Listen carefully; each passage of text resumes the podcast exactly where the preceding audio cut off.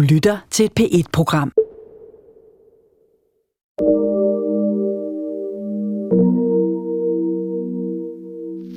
Vi vil have en radio med frisk luft og godt humør.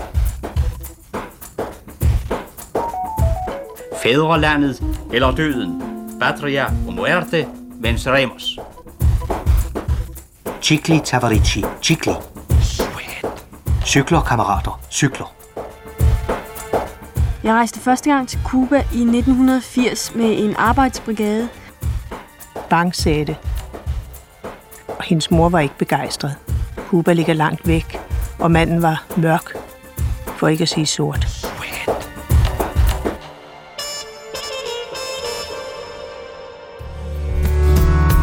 U.S. government approves ferry services to Cuba. The United States has approved ferry services between Florida and Cuba for the first time in five decades. The U.S. Treasury and Commerce Departments gave approval on Tuesday to at least four companies to run ferry services between Florida and Cuba. Havana Ferry Partners plans to So I could take Tatanka, my motorcycle to Cuba, or, or my Jeep, or my car, or whatever. So I think that's pretty pretty badass.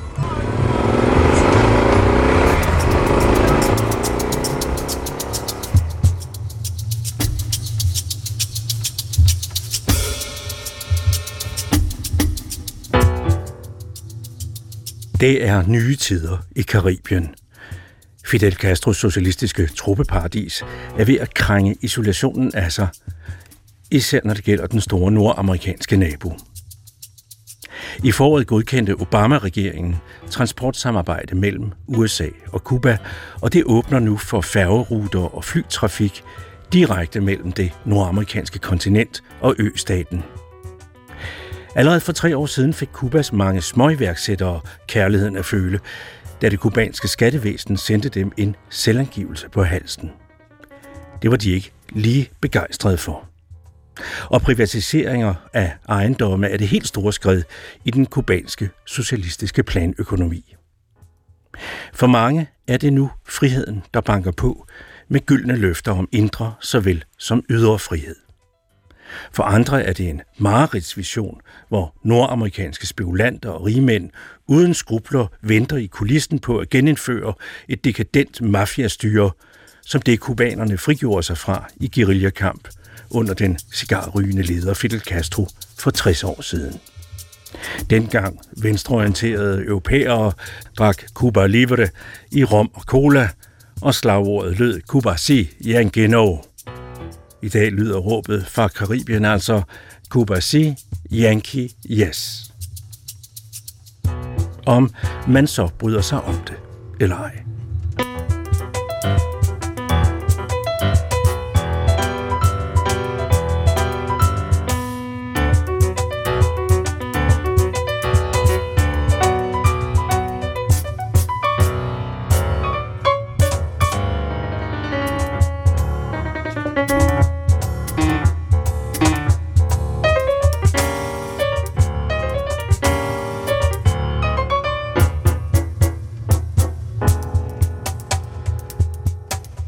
Hvis man vil opleve kommunisme i tropesol på hvide strande og mundre sig med det, min afdøde kollega og Latinamerika-ekspert Halder Sigurdsson kaldte en blanding af spansk sindrægtighed og slæbende sovjetbyråkrati, ja, så er det nu, der skal købes billetter.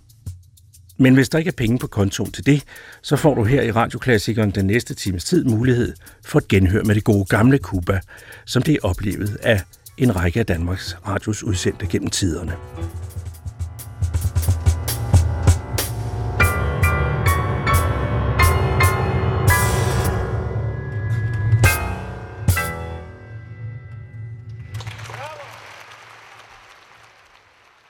Musikken, som jeg har spillet her i begyndelsen af programmet, er i sig selv et udtryk for en ny åbenhed.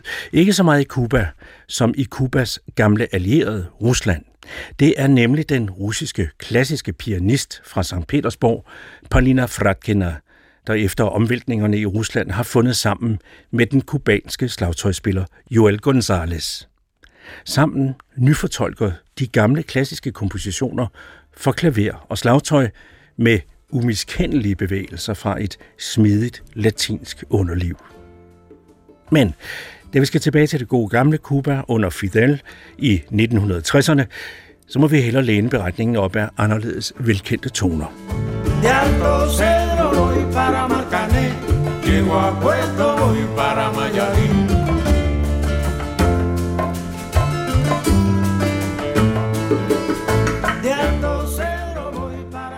Og for nu at komme i den rigtige stemning, så lad os først lytte til Fidel Castro, da han med rullende ærer i 1966 erklærede, at kubanske guerillasoldater ville hjælpe til overalt på kloden, hvor revolutionære ville bekæmpe imperialismen. Et løfte, han indfriede med kubansk blod i blandt andet Vietnam, Afrika og det øvrige Latinamerika. Así entendemos los revolucionarios cubanos nuestro deber internacionalista. Así entiende nuestro pueblo sus deberes, porque entiende que el enemigo es uno, el mismo que nos ataca a nosotros en nuestras costas y en nuestras tierras. Mismo que ataca a los demás. Y por eso decimos y proclamamos que con combatientes cubanos podrá contar el movimiento revolucionario en cualquier rincón de la tierra.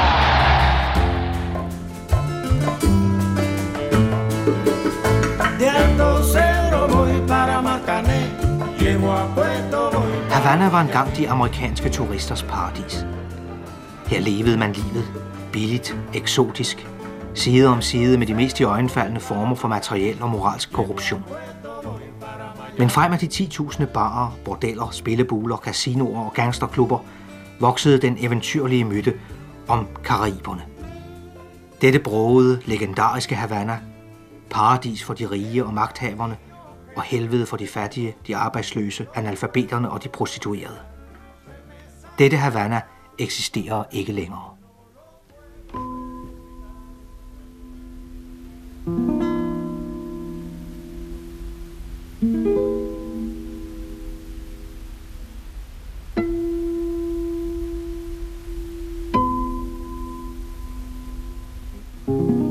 Samtlige barer er lukkede. Det er virkelig et problem at finde et sted, hvor man kan slukke sin tørst. Vejret er smukt, men alligevel ligger alle terrasser mennesketomme hen. De fleste forretninger er lukkede, og udstillingsvinduerne er tomme. Estamos en el café, står der på en seddel på døren. Uindvidet oversætter det, vi er henne på caféen. Nå ja, tænker man med forståelse i blikket. Derhenne på hjørnet kan man naturligvis altid træffe disse mennesker – også vi er straks redde til at anerkende denne form for sympatisk forretningsførelse, men så enkelt er det ikke. Estamos en el café betyder nemlig, vi arbejder i de nye kaffeplantager.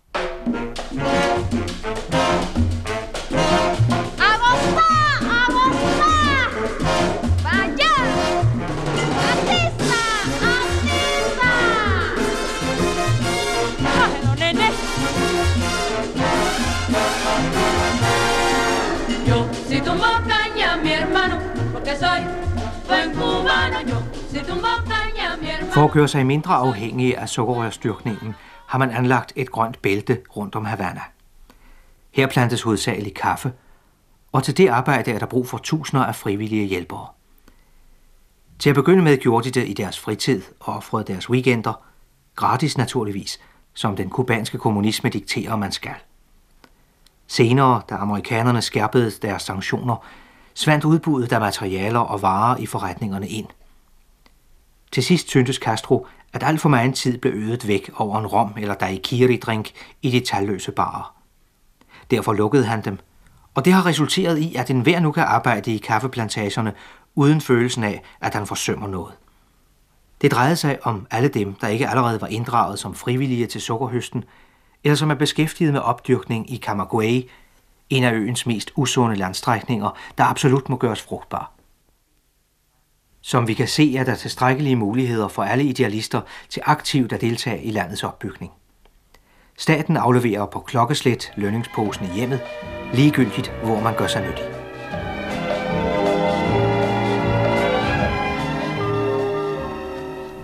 Amerikanerne møder man ikke længere.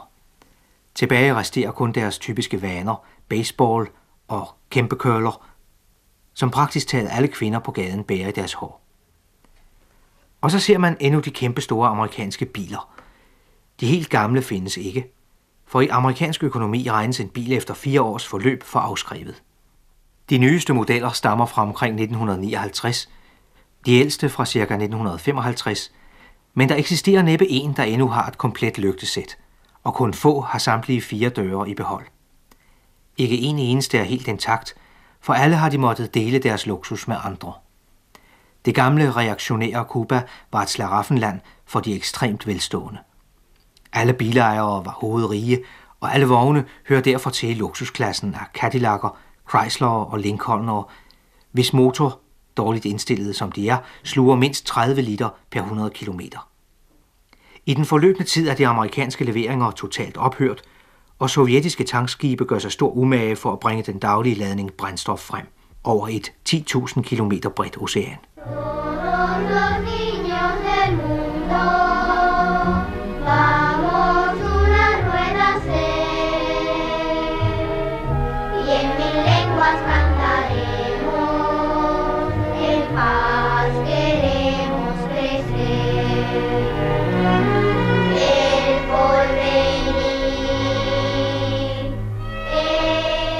Børn under 10 år er født efter revolutionen. De har endnu aldrig set en amerikaner.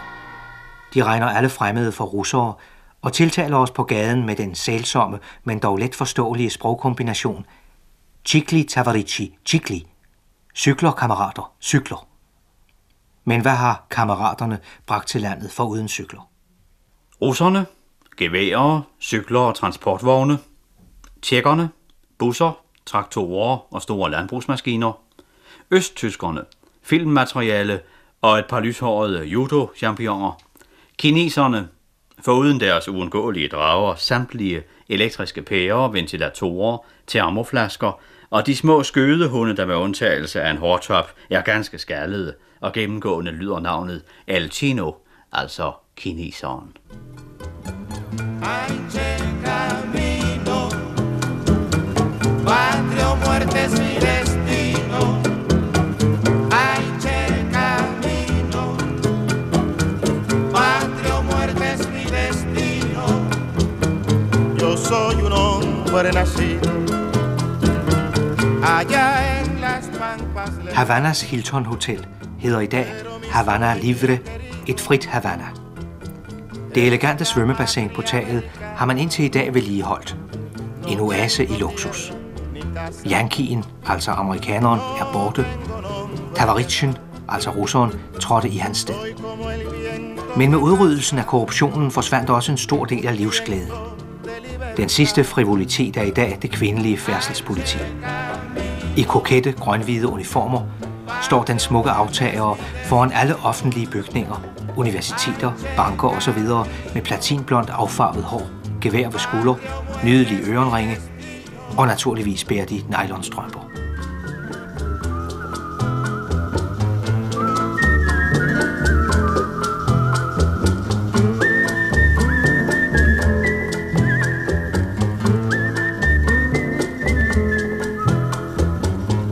Mañana cuando yo muera, oigan queridos hermanos, quiero una América entera con el fusil en la mano. No quiero estatuas ni honores, no quiero versos ni llanto. Sådan går livet i Havana på 10. år efter revolutionen, og årets slager er Guantanamera. trata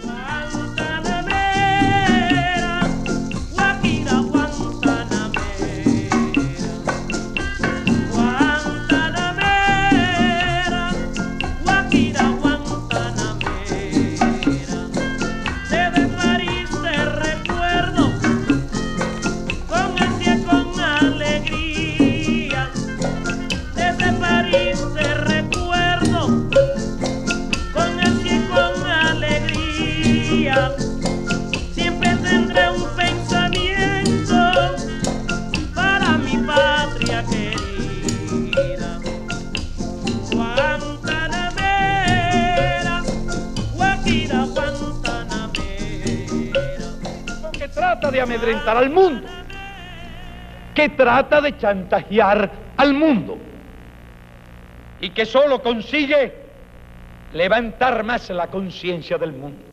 Ja, Fidel Castro taler stadig. Han taler meget og ridser klart og fascinerende problemerne op. Ingen skal gøre sig nogen falske illusioner om den kubanske kommunisme, heller ikke Moskva. Om dette punkt lader Castro ingen i tvivl. En la misma medida en que sus actos son más repugnantes, en la misma medida en que sus actos son más criminales y más aborrecibles, ese enemigo que todo lo quiere resolver con las armas. Vor nation bliver aldrig en satellitstat, eller afhængig af hvem det end måtte være. Den skal aldrig spørge nogen om lov til at hævde sin stilling på det ideologiske, interne eller eksterne område. Med hævet pande og hjertet på rette sted, kan vort folk se fremtiden i møde, hvad den end måtte bringe. Efter 1959 har hvert år fået sit eget navn. Bedre end nogen afhandling beskriver disse 10 navne det kubanske partis samlede program. 1959. Befrielsens år. Año de la Liberación. 1960. Agrarreformens år. Año de la Reforma Agraria. 1961. Undervisningens år. Año de la Alfabetización. 1962. Landbrugets år. Año de la Agricultura. 1963. Planlæggelsens år. Año de la Planificación. 1964. Organiseringens år. Año de la Organización. 1965. Økonomiens år. Año de la Economía. 1966. Solidaritetens år. Año de la Solidaridad. 1967. Det heroiske Vietnams år. Año del Vietnam Heroico. 1968. Den heroiske guerillas år. Año del Guerrillero Heroico. Con su oro, que lo mismo asesina, que soborna, que lo mismo oprime por la fuerza, que oprime por la corrupción. Et skal der ikke bestå nogen tvivl om. Trods hjælpen fra samtlige socialistiske lande, vil vores skæbnefælder i Nordvietnam forblive vores kæreste brødre. For yankierne kan så i hvert fald ikke sende de flyvemaskiner, der er nedskudt over Nordvietnam, ind over Cuba. Allá lejos, cruzando los mares, más allá de la costa oriental, vive el hombre que es para el pueblo indochino y su nombre es Ho Chi Minh. Ho Chi Minh, Ho Chi Minh era marino, por los siete mares navegó. Trabajo y penas de los hombres explotados fueron su primera educación. Oh, oh, Minh, oh, oh, Minh a su regreso, su tierra natal encontró. Sometida y todo destrozada por el extranjero que era su explotador. Oh, oh, Minh, oh, oh, Ho Chi Minh. Chi Minh subió a las montañas con un grupo de guerrilleros. Héroes todos juraron liberar al pueblo indochino de su cruel opresor. Oh, oh, Ho Chi Minh, oh, oh, Ho Chi Minh. Quince hombres se convirtieron en cien y después en cien mil. Ho Chi Minh, el líder indochino que forjó la armada del Viet Minh. Oh, oh, Ho Chi Minh, oh, oh, Ho Chi Minh. Lad bare amerikanerne komme. Minerne er allerede lagt ud. De skal kun finde ruiner. Dette siger kubanerne ikke for sjov. I mangfoldige populære tidsskrifter vises skematiske tegninger af en helikopter, og pile markerer de fem svage punkter. Her får man en perfekt vejledning i nedskydning af en helikopter eller flyvemaskine. Che Guevaras ånd lever fortsat. Bliver han forstødt eller skændigt forrådt? Ingen vil vide den egentlige sandhed. Men Che Guevara er blevet en legende, det 20. århundredes Kristus, lægemliggørelsen af den kubanske revolution på jagt efter den nye menneske.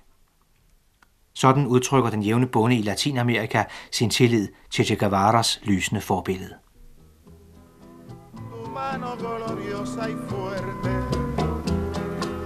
Sobre la historia dispara cuando todo Santa Clara se despierta para verte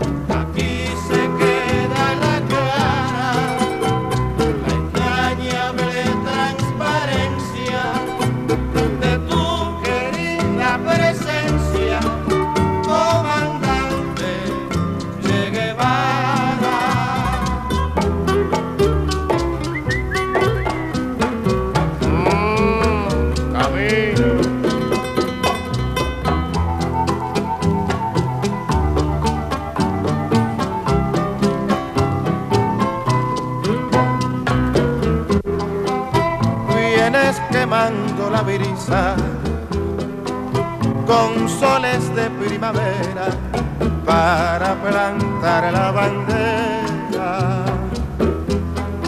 Con la luz de tu sonrisa tu amor revolucionario te conduce a nueva empresa donde esperan la firmeza de tu brazo libertario.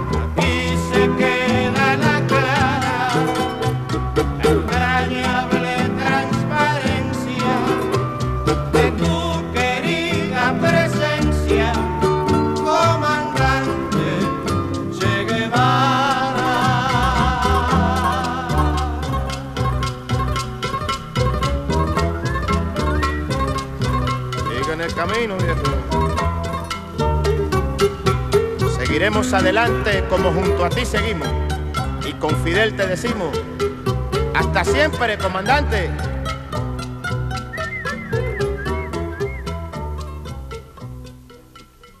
Revolution, siger Fidel Castro, er medicin, besk og ofte bitter medicin. Men hvor revolution er det eneste lægemiddel mod en lidelse, der er langt værre. Vi er beredt. Kuba vil ikke gå til grunde, Cuba står her og erklærer i dag over for Latinamerika og hele den øvrige verden sin historiske og urokkelige overbevisning, fædrelandet eller døden, patria o muerte, venceremos.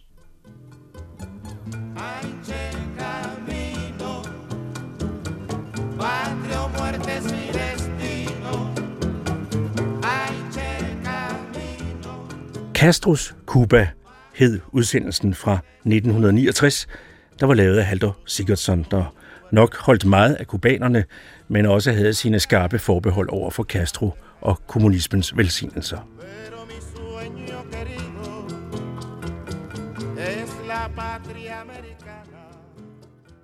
Det afholdt nu ikke mange danskere fra at rejse den lange vej til Cuba, og slet ikke under 1970'ernes og 80'ernes marxistiske strømninger blandt vesteuropæiske unge. Nej, de nærmest valgfartede til Karibien for at opleve den virkeliggjorte socialisme i solskin. Blandt dem Anne og Lone, der i 1980 havde været i arbejdsbrigade på Cuba og lavet en udsendelse om oplevelserne til Bondværkstedet.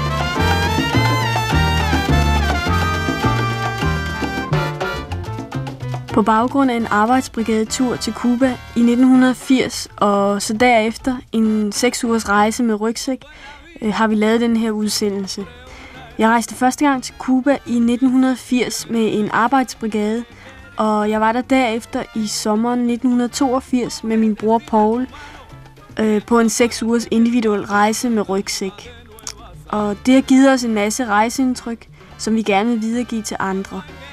Vi har forsøgt at give et personligt indtryk af de mennesker, vi mødte i Cuba efter landets 24 år gamle revolution.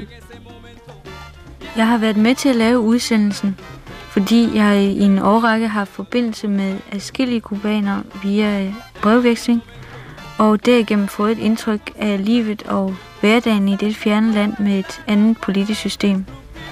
Vi har også lavet udsendelsen i håb om at give inspiration til andre unge, om ikke nødvendigvis at rejse til Cuba, men at tage ud til andre lande til at give næring til drømme i hverdagen.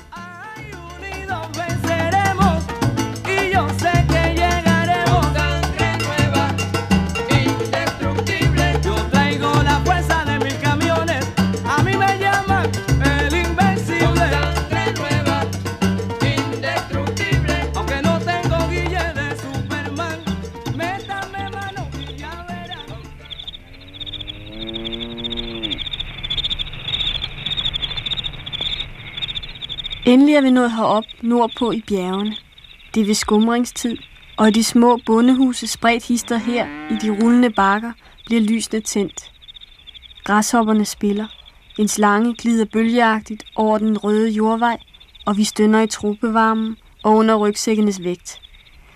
Der må der for fanden være en eller anden form for campingplads her omkring, væser vi til hinanden. Myg blæser modbydelige fanfare i vores ører og holder fiesta på vores arme og ben. Pludselig kommer en gammel, sort, tandløs bonde løbende ned ad skrænten hen ad vejen til os. Vi hilser og stopper. Han spørger, om vi søger efter campingpladsen, i det han får øje på vores rygsække. Vi stønner ja. Han vil følge os derhen, siger han åbenhjertigt, og introducerer sig selv. Jeg hedder Bagler. Han stiller 100 spørgsmål, hvor vi er fra, hvem vi er, med en ærlig nysgerrighed, og nikker med hovedet hver gang, og siger, det er godt, ja, det er godt. Selvom vi vandrer tavse afsted.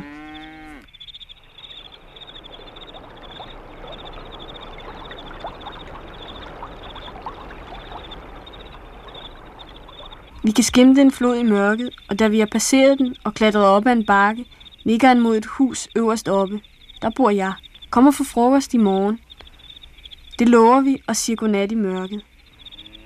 Efter at have kæmpet en time lang kamp med telpinde og blodtørstige vampyrmyg, er vores bolig konstrueret, og vi kravler ind og falder i søvn på jorden med kakelakker og andet kryb. Vi vågner først, når solen står lige ned på teltet, og hønsene kravler ind, og hunde snuser udenfor.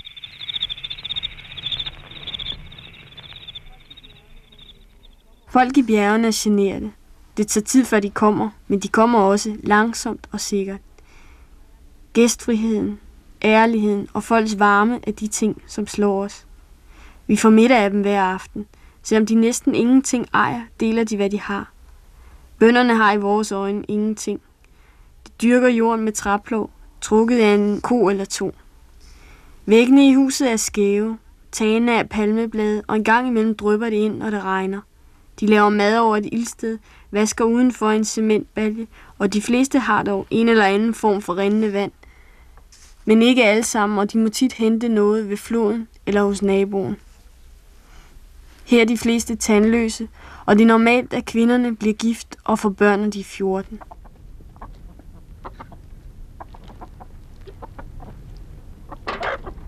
Vi sidder på et kort visit foran ildsted og drikker kaffe og spiser bananer hos Mongo og hans kone La Negra. Udenfor på deres stykke jord løber en gris eller to rundt mellem hønsene, som en gang imellem stikker hovederne ind. Aunque ya de mí tú te has alejado y aunque ya has muerto Vi ankommer til Havana ved tusmørkets frembrud. Det er senere end beregnet på grund af et par kubanske forsinkelser. Her står Cuba igen i en skærende kontrast til vores europæiske skemaliv. Buschaufføren vil først lige hilse på konen derhjemme. Om vi har noget imod at vente en lille halv time? Nej, svarer vi. Heller ikke, da den lille halve time bliver til to timer. Derefter kører vi ud til en bananplantage for at hugge nogle spisebananer. For så igen at køre tilbage til buschaufførfamilien, stege bananerne og få vores middagsmad der. Men vi ankommer, trods alt lidt sent til Havana. Vi bliver sat af det sted, hvor den gamle bydel og den nye støder op til hinanden. Her bliver vi indlogeret i den gamle bydel, hvor vi kender en familie. aunque me cueste morir oye tú me quieres dejar yo no quiero Nu, når vi gik som fremmede med sådan nogle flotte rygsække og sådan noget, så er det klart, at vi lokker på en eller anden måde af, af dem, som er måske interesseret i USA og alle de ting materielt, som USA kan frembyde. Så vi mødte der en hel del, som synes at, at Cuba var ikke godt, fordi de kunne ikke købe ting. De kunne ikke få en bil og, og, og en masse forskellige armsprays. Og når de kiggede i vores taske, ikke, og sådan noget, så var det sådan nogle ting, der var så spændende. Alle de der materielle ting. Og det stak måske lidt i hjertet, ikke? når jeg er sådan en idealist engang. Ja. Men det er vel også, fordi vi har vi har tingene, ikke? så vi kan ligesom tage en afstand fra det. Ikke? Vi behøver ikke at have 20 forskellige armsprays at vælge imellem. Ikke? Vi, vi er vokset op med det på en eller anden måde. Så det, altså, jeg forstår dem godt. Ikke? Men der er der også mange, der, der er stadigvæk øh, helt sikkert op til den her revolution. Og Cuba og Fidel, og ville ønske, at de var med. Og så gør de det på den måde, at de er netop med i Angola og, altså som læger og læger og Nicaragua og byggeveje og alle de ting. På den måde ligesom at føre revolutionen videre. Det var også et, et, det, som gav virkelig stærkt indtryk af at være på Cuba, hvor, hvor internationalt minded de er. Altså det er ikke kun om at opbygge Cuba. Vi mødte studenter fra hele verden. Der studerede i Cuba? Der studerede i Cuba og fik alt betalt. Ikke? Også mange fra Jamaica, som også får det betalt. Ikke? Jamaica er jo ikke socialistisk på nogen måde. Nej. Og alligevel, fordi der er der visse studenter, der får lov at blive undervist. Ikke? Mødte også mange små børn, hvis fædre var i Angola, som netop som læger eller læger. Jeg synes, det er et godt eksempel, man kan give på, hvad revolutionen har gjort, især for, for bønderne i Cuba, er alle de kræfter, der er blevet lagt i for eksempel landbrugskollektivet La Jaya, som vi var ude at besøge en dag. Øh, og det her landbrugskollektiv, det ligger cirka 20 km fra Santa Clara, som er en by beliggende cirka i midten af Cuba.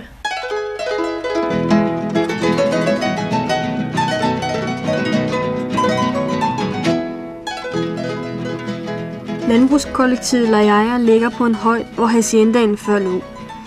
Gamle, tandløse bønder sidder i skyggen og spiller domino ved forsamlingspladsen.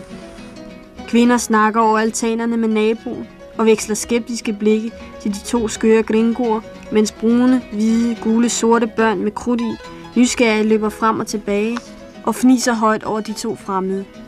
En gammel mor tager sit gebis ud, lægger det på sit lår og bestiller en kop te ved caféen. Vi sætter os tæt derved, og de gamle træder først frem. Står lidt generte med hatten i hånden og svarer på spørgsmål.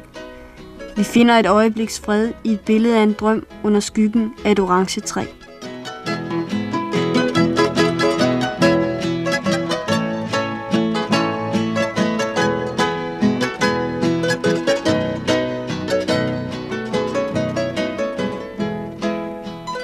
La Yaya, det er meget berømt, fordi øh, i sin tid, lige efter revolutionen, der havde man givet alle de små øh, landarbejdere, der havde man givet dem et lille stykke jordlod. Og så nogle år senere, så ville man have dem til at slutte sig sammen igen. Fordi man ville begynde at have en stor kvægproduktion med mejerier, ost og yoghurt og alle de ting. Så øh, det var meget svært at få dem til at indse, at de skulle slå sig sammen for, at det kunne gøres rentabelt. Men man byg, gik nu i gang med at bygge de der boliger og med bad og varmt vand og fortalte bønderne, at det var der. Men det troede de ikke på. De gik og sagde, at det var kun sådan noget, der skete på fjernsynet og film. Men så efterhånden rykkede de jo ind. Men de rykkede selvfølgelig ind med deres grise og får og køer ind i lejligheden, så det blev virkelig hurtigt ødelagt. Så prøvede man så at inddrage dem i byggeriet og øh, være med til at anlægge haverne og omkring. Så på den måde ligesom at have et forhold til det. Men da det så var kommet i gang, og folk endelig ligesom forstået, hvordan man skulle bo i sådan lidt en boligblok med moderne faciliteter, så, øh, så var de så imod, at det var kvinderne, der skulle ud og arbejde i de her industriproduktioner, altså angående med mælk og kød og mejeri. Så så skulle man til at skole dem på en eller anden måde, hvor nødvendigt det var. Og man har opført en masse teaterstykker med sådan meget typisk kubansk humor, man ligesom kan grine af det. Meget ironi og sarkasme, selvironi. De udførte deres arbejde med at skille vores hænder ad. Og trods det, at vi var brødre, så vi frygtsomt på hinanden. Og således gik årene. Noget voksede. Kærligheden blev glemt. Vi så hinanden som fremmede. Hvem vil betale den sorg, den tid, der gik tabt, de liv, det har kostet, de liv, det vil koste? Folkets enhed vil betale det, og den, som nægter denne påstand, vil blive straffet af historien. Bolivar kastede en stjerne, som skinnede ved siden af Marti. Fidel gjorde den værdig til at vandre rundt i disse lande. jamás hubiera encontrado sin aportar nuevas vidas. Esclavo por una parte, servil criado por la otra. Es lo primero que nota. Det var Anna og Lone, der fortalte i 1980 i en udsendelse, der blev produceret af Bondværkstedet. Og som man kunne høre af de foregående indslag, ja, så kan man ikke lave en udsendelse om Cuba uden musik. Heller ikke så langt tilbage som i 1960'erne og 80'erne, og på talekanalen P1. Det samme måtte journalist Tove Schmidt erkende, da hun i slutningen af 1980'erne besøgte den socialistiske østat i Karibien og samlede sine indtryk i udsendelsesrækken Dagbogsbladet fra Cuba på talekanalen P1.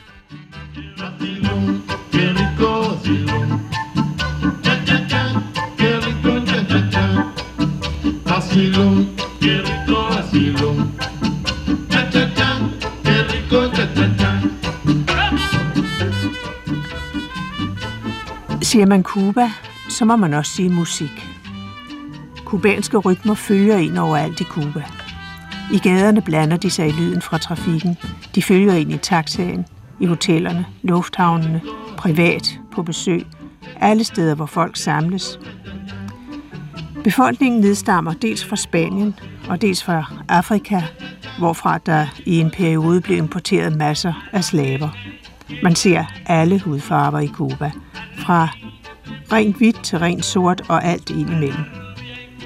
Folk blander sig helt naturligt. Det er en dejlig ting at opleve, at man til synlædende er helt uden racefordomme. Og så er de venlige mod udlændinge, åbne og hjælpsomme.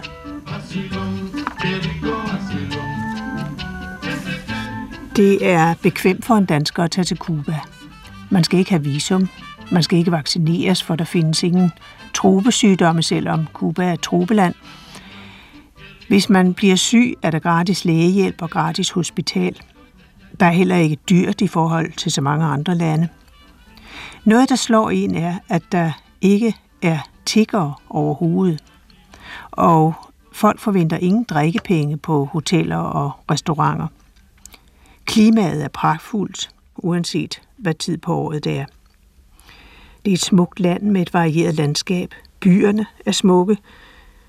Der er mange bygninger fra den periode, hvor spanierne var herre i landet, og bygge, det kunne de.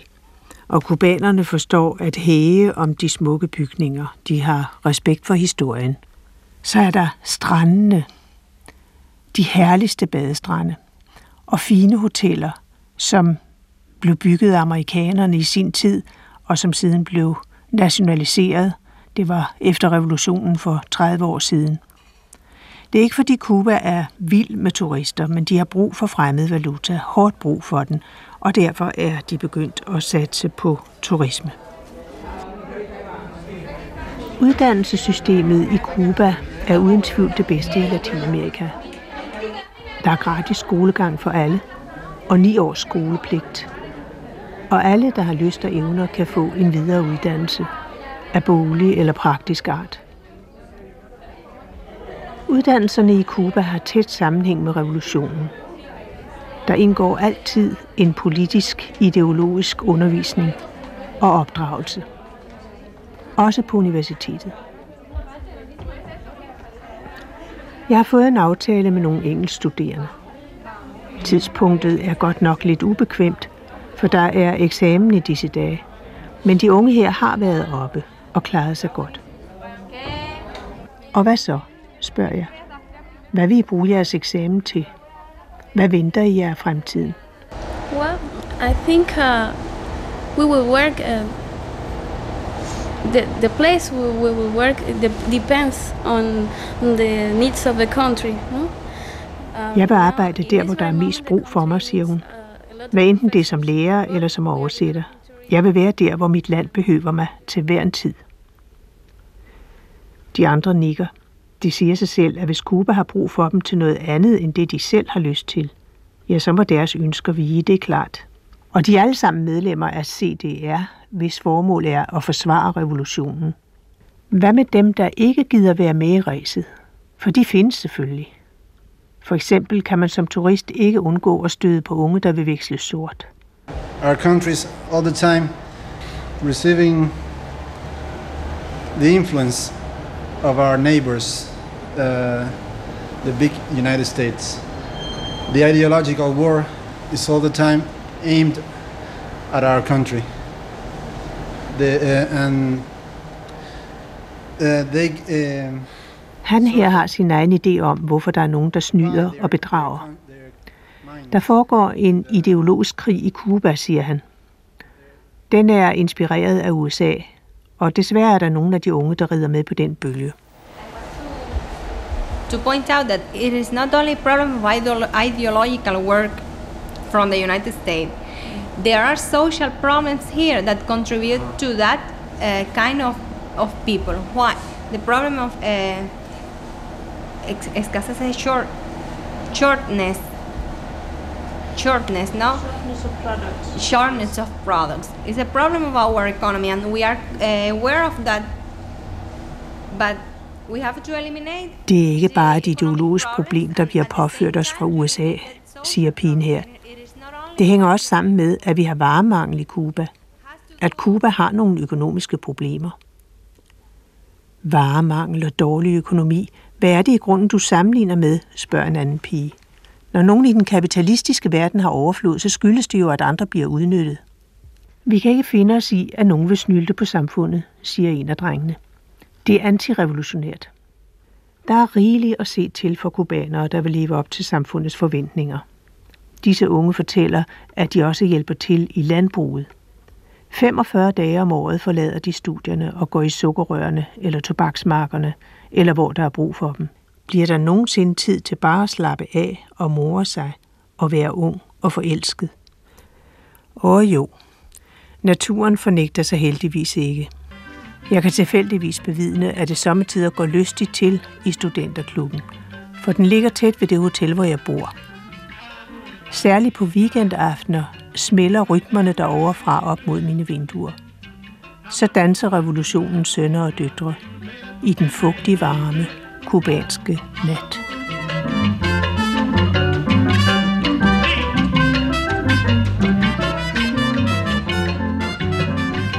Jeg har fået en veninde i Cuba. Hun hedder Rita. Hun har blå øjne og lyst hår og ligner overhovedet ikke en kubaner. Det er hun heller ikke. Hun er fra DDR, Østtyskland. Men hun er gift med en kubaner.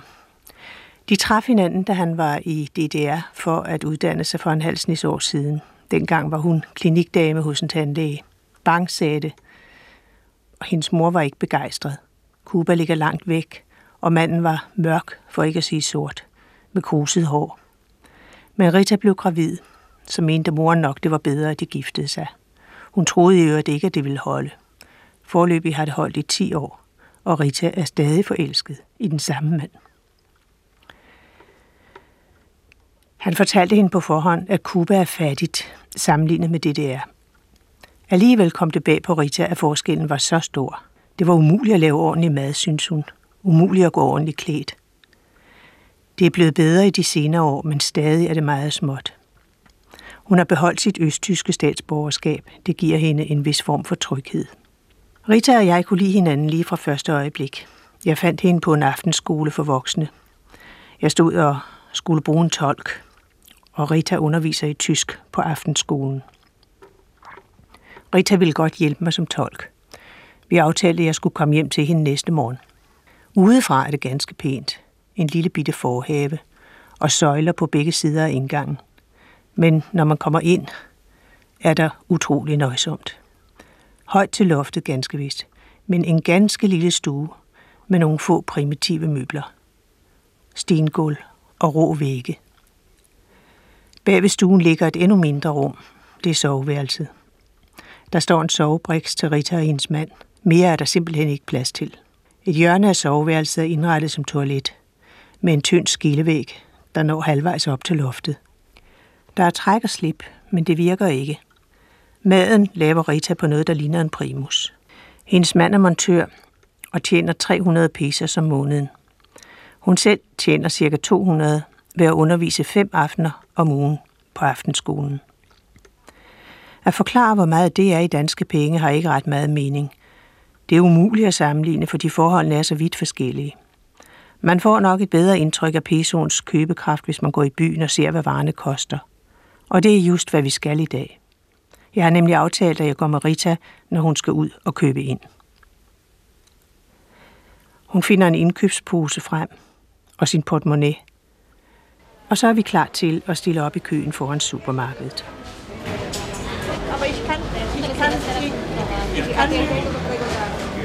Vi går hen til en frysekumme med kød.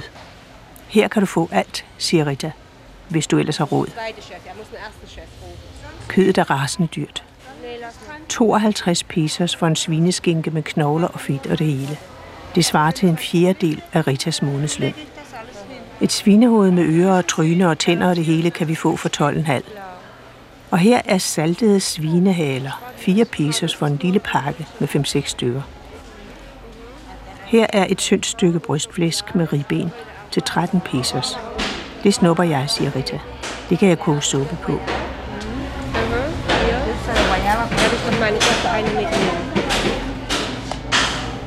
Der er chokoladepulver og nødemasse.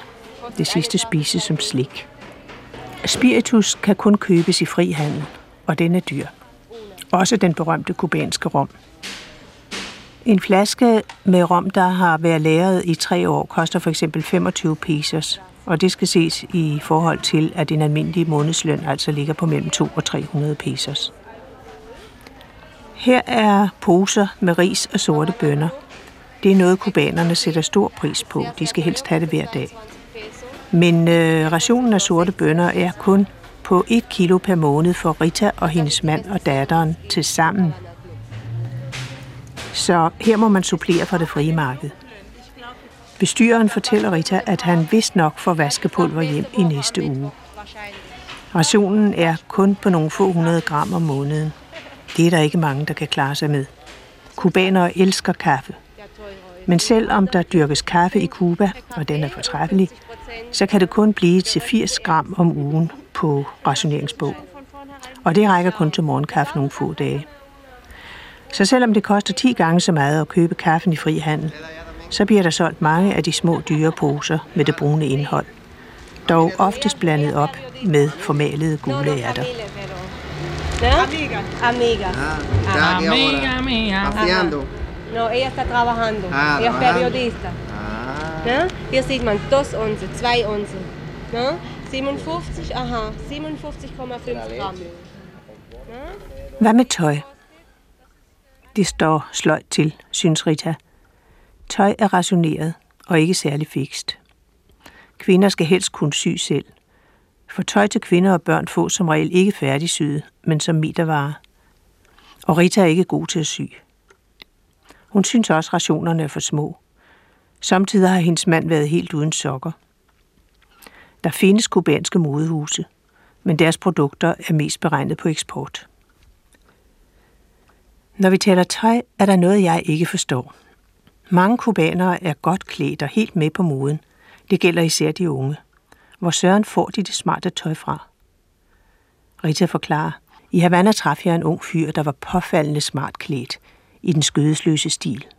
Flot sweatshirt, smart snit og gode farver, stramme velsiddende bukser og splinternye hyttesko, som matchede med sweatshirten. Hvor får du sådan noget tøj fra, spurgte jeg ham. Jeg leger det, svarede han. Det her tøj har jeg lavet for tre dage af en dame, der er hylder fulde af smart tøj i alle størrelser. Hun er gift med en sømand, der køber den slags i udlandet. Det er ret almindeligt, at unge mennesker leger tøj, når de for eksempel skal ud til fest. Hvad giver du for at lege det der tøj i tre dage, spurgte jeg. 20 pesos, svarede han. Det er godt nok dyrt, men når man nu ikke selv har noget smart tøj. Og så vasker og stryger hun det jo også hver gang det er brugt. Min veninde Rita ville ikke drømme om at lege tøj, og hun stiller som en ikke store krav til beklædning. Hun er typen, der befinder sig godt i et par cowboybukser og en løst hængende bluse eller skjorte. Men lidt fornyelse indimellem er nu rart. Hver tredje år besøger hun sin familie i DDR, eller får besøg af dem. Og så får hun altid, hvad de har af aflagt tøj. For kan hun ikke selv bruge det, så kan hun i hvert fald bytte med det. Det var uddrag af Tove Smits radiodagbogsblade fra Cuba, som de lød i foråret 1989. Et halvt års tid, inden det for alvor begyndte at briste for kommunismen i Europa. Men her er vejret eller rytmerne heller ikke lige så gunstigt stemte over for sociale eksperimenter som i Karibien. Inden radioklassikeren helt tager afsked med de kubanske rytmer, så skal vi lige møde seks tidligere cigarmagere fra Aalborg, der for 10 år siden fik mere end cigar med hjem fra en dannelsesrejse til Karibien.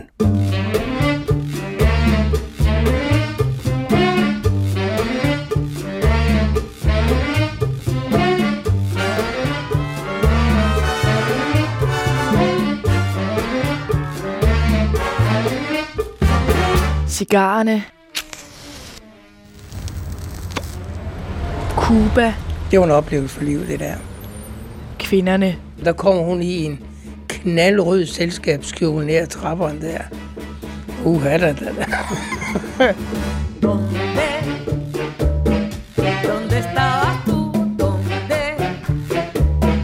Seks tidligere cigarmager fra CV Obels Tobakfabrik i Aalborg er netop kommet hjem fra Cuba fra et studie i Cigar. Vi kunne komme ud og, og møde øh, den dygtigste øh, tobaksfarmer, de havde der på Cuba, og fik hils på ham og, og beså hans farm, og fik lov til at prøve at rulle derude.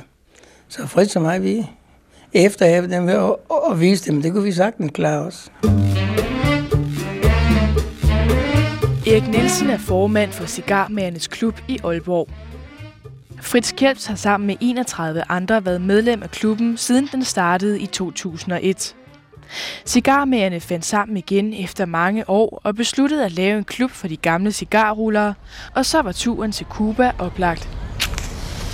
Alle, næsten alle man møder, lige meget hvor man møder dem hen, går man en stor cigar i munden. Og øh, jamen, de nyder jo simpelthen den her cigar. Jeg tror virkelig, det har, det har betydet noget. Nu er det Pio de Rio-området, som vi var nede i, er jo et stort øh, tobaksområde. Og hele, jamen, hele området dernede øh, bærer præg af, at jamen, vi skal lave en god tobak. Ikke? Og det er vores eksistens. Jeg tror virkelig, det betyder meget for den. Fordi vi kunne jo også se, det var lige meget, hvor vi kom. Ikke? For eksempel vores hotel, vi boede på. Når vi øh, et par gange, hvor vi kom over og skulle spise til aften, jamen så kom de med en, og lå en cigar til os, før vi var begyndt at spise nogen som helst ting. Så lå den her cigar på bordet, ikke? Og jamen, det ser man jo ikke herhjemme. Men altså, det har, har noget med den kultur at gøre, ikke? Altså, efter et godt måltid, jamen, så tænder man en god cigar. Erik, du har fået nogle øh, cigarer med hjem. Hvad er det for noget? Korrekt. Den her, det er en øh, Robino-cigar, som vi laver ude på hans farm. Det er en, en meget mild tobak. Den er ikke så stærk som vores cigar. Det er den ikke. Den er mild i det. Og så er der hele bladet. Helt fuldstændig blade. Det er lange blade, man lægger ind i hånden, så de stikker sådan et godt stykke ud. Den længste, skal du sige, det er den her. Den er dobbelt så lang som min, som min hånd, den er. Vi inde og se deres lade, hvor de havde bundet det op, lagt det hen over stokke og hængt det til tørre. Så det var, det var også det, som vi havde håbet på at se. Det fik vi så også at se. Hvordan lugtede det så ind i den lade, hvor det hang til tørre? Jamen, det lugtede dejligt, så synes vi. det var den lugte, som jeg kunne kende dernede på Opel næsten. Næsten, siger jeg. For de havde ikke, øh, vi havde jo Brasil-dæk, så det var noget af det stærke, sådan set. Eller Brasil-tobak. Det var rigtig stærkt.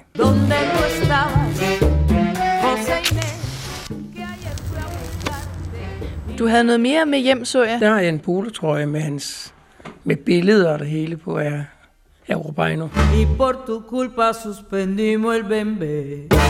Den er mørkeblå. Og så har vi billeder med en lyseblå baggrund. Og så øh, palmer i baggrunden. Og så cigaren i munden. Det havde han også, dengang vi besøgte ham. Det ser jo meget kubansk ud, hele mm. den scene der med tobaksfarmerne og sådan noget. Er det også sådan, I oplevede det? Sådan ser det ud. Havet, havet det var lysegrønt og lyseblåt, og jamen, det var så fantastisk flot. Så sagde vi på en øh, karibisk restaurant, der også var tilhørende hotellet, der var det jo, og kigge ud på solnedgangen. Det er sådan noget, man aldrig glemmer.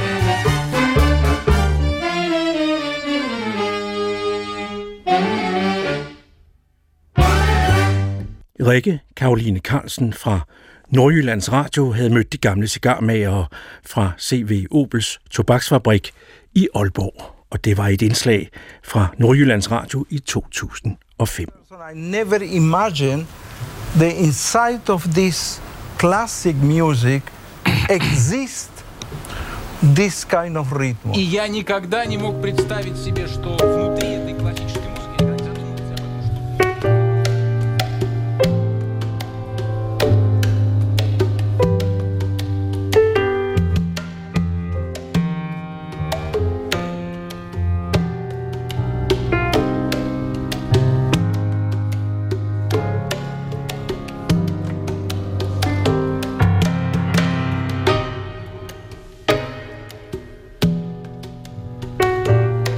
Radioklassikeren er dermed slut. Jeg gynger ud til tonerne af den russisk-kubanske duo En Temporalis. Husk, at rigtige billeder skal opleves i radioen. På genhør.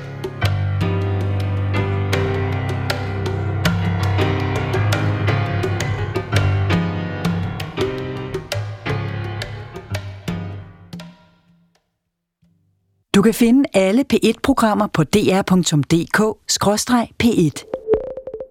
Det giver mening.